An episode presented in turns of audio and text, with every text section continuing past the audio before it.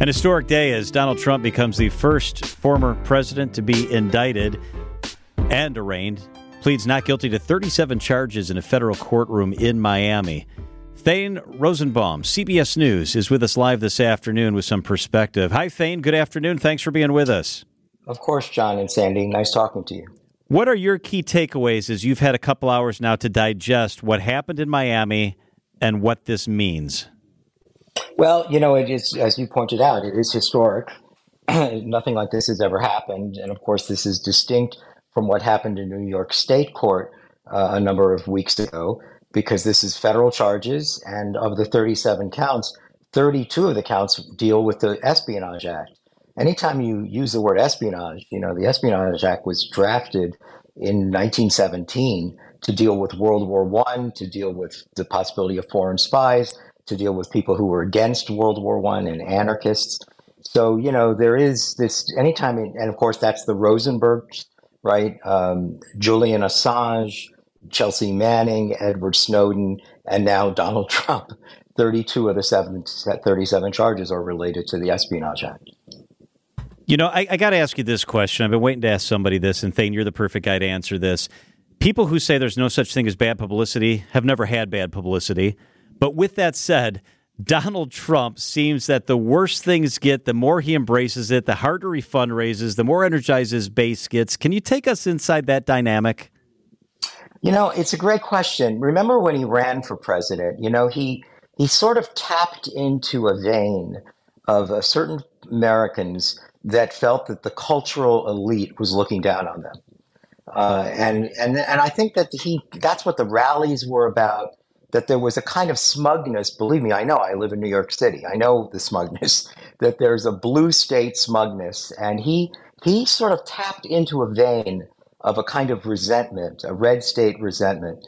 And I would say, um, you know, you saw that here. That you know, you're seeing, uh, you know, the quite the point, the the allegation of dual standards of justice. There's no prosecution of uh, President Biden for documents that are his garage. So I think he knows that these things that prove his point that there is a quote deep state that engages in witch hunts to eliminate the one man who stands up for them, you know, this is his jam, right? So this hmm. really, you know, this sort of helps him, right? This proves his point. You see, they're afraid of me. They hate you. They don't want you to have a leader. I'm your leader. They want to get rid of me remember, they, there's a conflict of interest here. You know, I mean, it's not often discussed, but the Justice Department is in the executive branch. You know what that means? If Donald Trump goes to jail, uh, that means, and Joe, Joe, Biden wins, that means everyone gets to keep their job. you know, the attorney general gets to stay. They all, right, they all get to stay.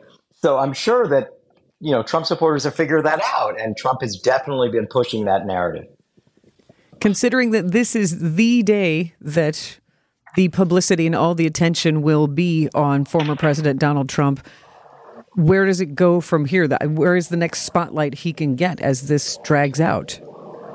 Well, one thought is that this is not the last case. Uh, you know, it's important to keep this in mind.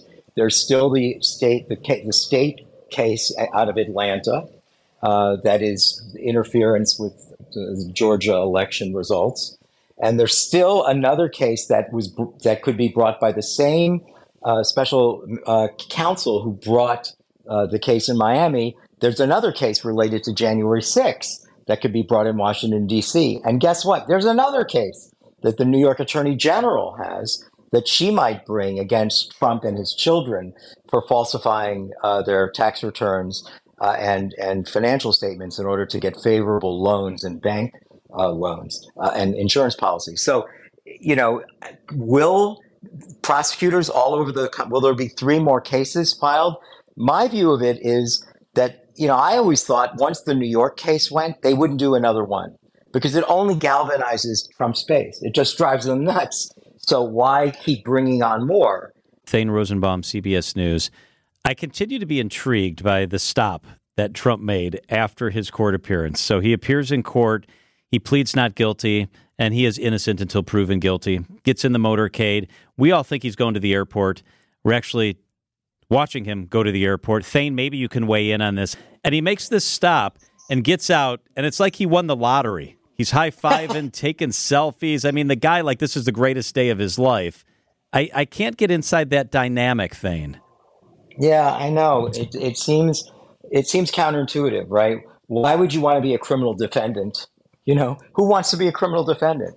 He says, I don't mind if I'm out on bail and I'm not in jail and I can leverage. Remember, this is a guy that's leveraged his entire life, right? Built buildings, you know, and he's had he's gone bankrupt a few times. So for him, you know, I, if I can leverage this, remember he did this in the first election. Remember, he would have all those rallies, and all the networks covered him, right? They they it was like thank you networks, free coverage. He didn't spend any money. Jeb Bush spent 110 million dollars.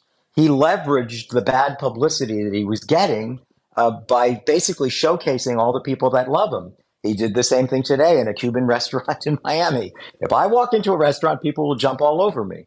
And that's what they got. And his, I think he even said in there, the people love me. He wants to make that point that, you know, I'm the classic populist and I represent you because those snobs don't. Thane, you're a novelist also. You do a lot, you wear a lot of different hats. Isn't this like a crazy plot from a fictional book? it's Shakespearean, you know, right? I mean, you couldn't believe it. It's, it's like out of Richard III. It's Hamlet. There's so many elements to this. Uh, there's family intrigues. Uh, you're right. It's uh, the story is is is almost too difficult. It's hard to believe. You know, people always thought that Access Hollywood tape, you're finished, right? There's no way. The thing that he said about John McCain, John McCain, right? Spent five years in a prison of war and he wasn't a hero to him. It, ongoing insults doesn't matter. Insults uh, Ted Cruz's wife's looks, Jeb Bush's wife's look. You think had something about Megyn Kelly, you know, it, and it just it again. That's why I think that it taps into an underlying resentment in America that there are people who uh, think of themselves as the elite, and especially now in this new woke environment where there are a lot of sort of red state people that feel like they're on the outside looking in more so than ever before, and other people are receiving advantages. And Trump is our guy, and they're trying to take Trump down. CBS News legal analyst Thane Rosenbaum. Great perspective. Thank you, Thane. Thank you.